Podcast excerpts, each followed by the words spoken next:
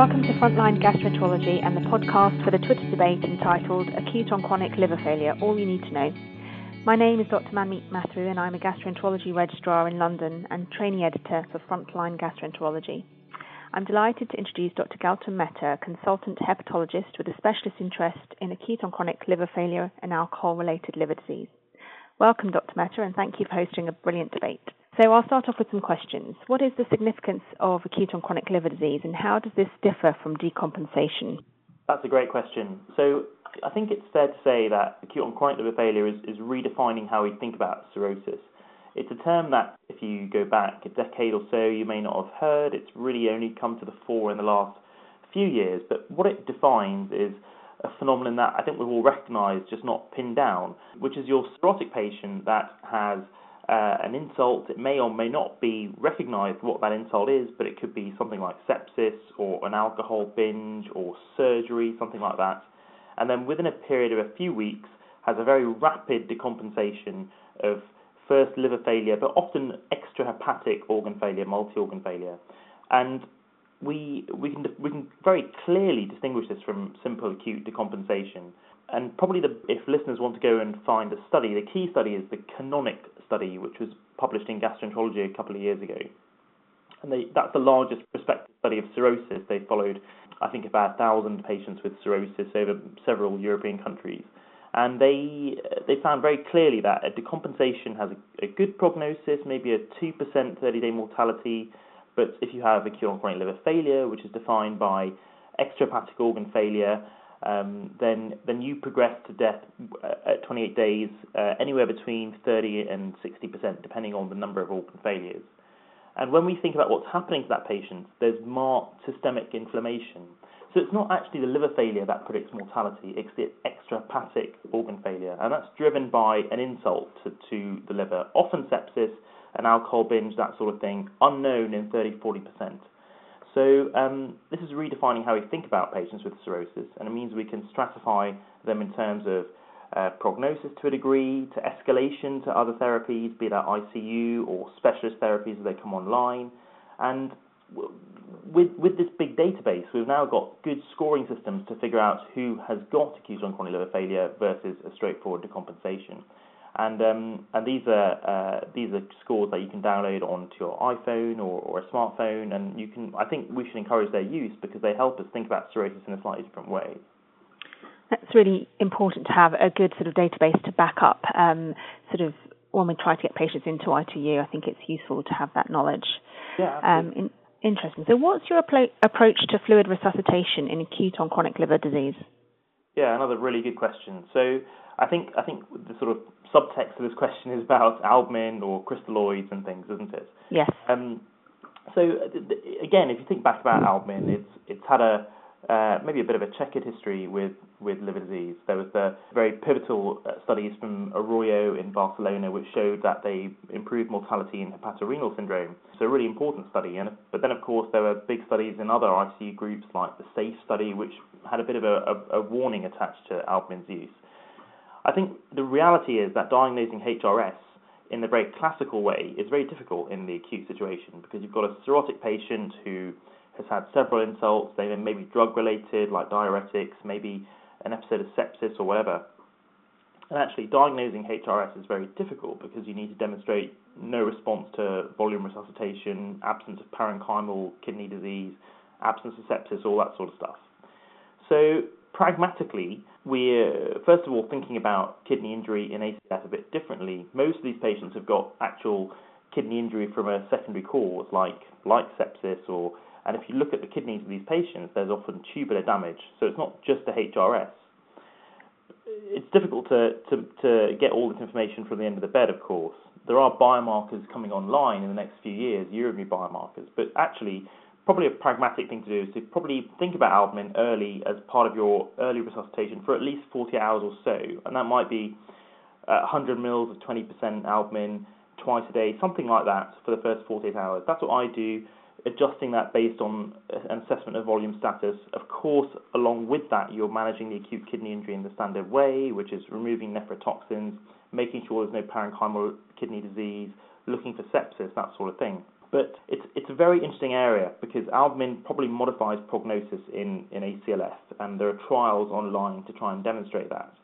Certainly, all the preclinical data is very very encouraging. So so it's difficult, but I would I would suggest that albumin is a useful tool in the first couple of days, and if there's a response, it's worth continuing.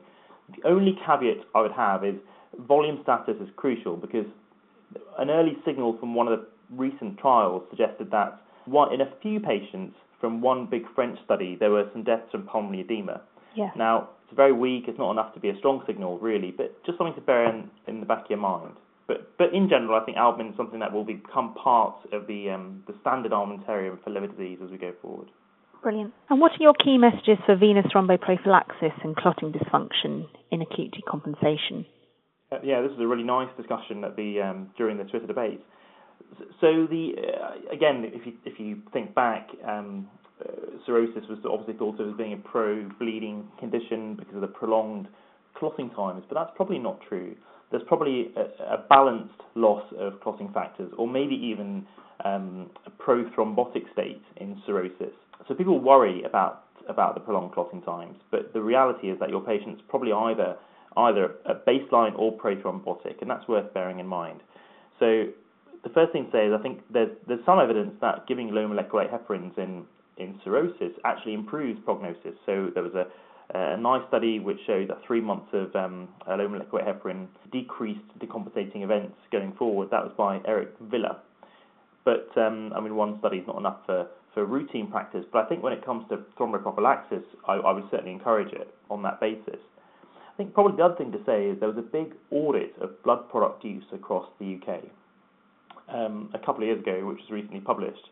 And one of the findings there was that we're, we're, we're probably overusing blood products for the correction of coagulopathy, even even without there being a uh, an indication of an invasive procedure. So people are, people are obviously worried about these prolonged clotting times, and I think that if there's active hemorrhage, that sort of thing, of course you need to worry. If you're undertaking a significant invasive procedure, again, appropriate precautions need to be taken. But I don't think we need to consider a cirrhotic as being someone with a bleeding tendency unless there's absolute evidence to demonstrate that. And venous thromboprophylaxis is, you know, a good thing for cirrhotic patients because obviously they are at risk. It absolutely is, and and I would I would encourage every hospitalised cirrhotic to have venous thromboprophylaxis unless there's a very obvious contraindication like active bleeding. Sure. Brilliant. Can you give us an update on new drug therapies that may be coming out for cirrhosis? this is very exciting. So I tried to use the phrase the liver decade in the Twitter debate. I think it, it's not um, just hyperbole. I think it probably will be true. There are drugs that modify the prognosis in, in liver disease coming online very, very soon. The EASL meeting quite recently, there was a very nice study that looked at um, caspase inhibitors. So these are drugs that inhibit apoptosis or cell death in the liver. What we think happens is you've got your cirrhotic patient who's very happily out there in the community managing managing themselves quite well. They have a hit to the liver, as I said, that could be sepsis or alcohol, and that hit causes a subsequent progressive cell death, which doesn't stop, it carries on, and that loss of par- liver parenchyma is what leads to the liver and then extrahepatic kidney, brain failure, etc. So if we can stop that progressive cell death, then we'll improve prognosis in ACLF. And there's a drug called emricasan, which is a caspase inhibitor, which looked very good in a phase two study, improving lots of liver parameters. There's a nice study uh, published in Gastroenterology recently which showed that the addition of simvastatin to patients with um, standard therapy for portal hypertension actually improved mortality after a variceal bleed. Not quite clear exactly what the mechanism is. It probably works in several ways, but simvastatin reduces portal pressure. Probably also helps patients when they when they have an episode of sepsis on liver disease. And and that's just two examples of of other drugs that are coming through. Another interesting one, which will, will be will be in, in clinical practice very soon is an FXR agonist. FXR is a bile acid signaling drug, but um, an agonist of this uh, this receptor has has shown benefits in in NASH, in cholestatic liver diseases. So probably quite wide in indications, and that will also be a very exciting area of bile acid signaling. So going going back to the days when we only had propranolol, uh, moving on to having an array of drugs to treat a number of the liver problems is, is really exciting. So I think it genuinely will be the liver decade. Fantastic. And so finally, what are your key messages from the Alcohol Liver Disease NCEPOD report that we should be aware of? Yeah, thank you for mentioning that. I think that's a very important document. It was published a couple of years ago now, but it, I think it showed how heterogeneous liver care is across the UK. And it shows that we're really doing these patients a disservice. So, for those who've not seen it, I think it's worth a brief look, if only to demonstrate that um, patients who, who are admitted to some centres do a lot worse than patients who are admitted to more specialist centres. And that's uh, probably simply a reflection of um, uh, the liver, liver training, perhaps, across the UK that people get, but also something to do with maybe the approach of um, the cultural approach of physicians to alcohol-related liver disease. I know some physicians have had problems getting patients to ICU, for example, and attitudes vary across the UK. And this is something that we just need to, to change. As new new agents for their for the management of these patients come online, as um, new scoring systems to delineate prognosis come online, we should be better equipped to speak to our intensivist colleagues with regard to our individual individual patients. And I think in the, in the one hand, knowing that we're doing these patients a disservice, as very clearly demonstrated by the NCEPOD, but also having a, a good handle on prognosis and knowing that there are bridging therapies is also very important for our patients. And I, hopefully those bits of information will arm people when they next speak to their intensivists about um, a sick alcohol or even non-alcohol related cirrhotic patient. Um, I think the message is that we do need to change our attitudes to these people because um, we're not doing them the best service we possibly could. Brilliant. Thank you very much, Dr. Mehta, for a very interesting debate and useful discussion. As well as the podcast, a summary of the debate can be found on www.storify.com forward slash frontgastro underscore BMJ forward slash frontline training. Next month's Twitter debate will be co hosted with the BSG in the run up to the BSG 2016 annual meeting. Professor Pradeep Bhandari will lead a discussion on endoscopy matters on the 8th of June 2016. Follow at frontgastro underscore BMJ hashtag FG debate. Thanks very much.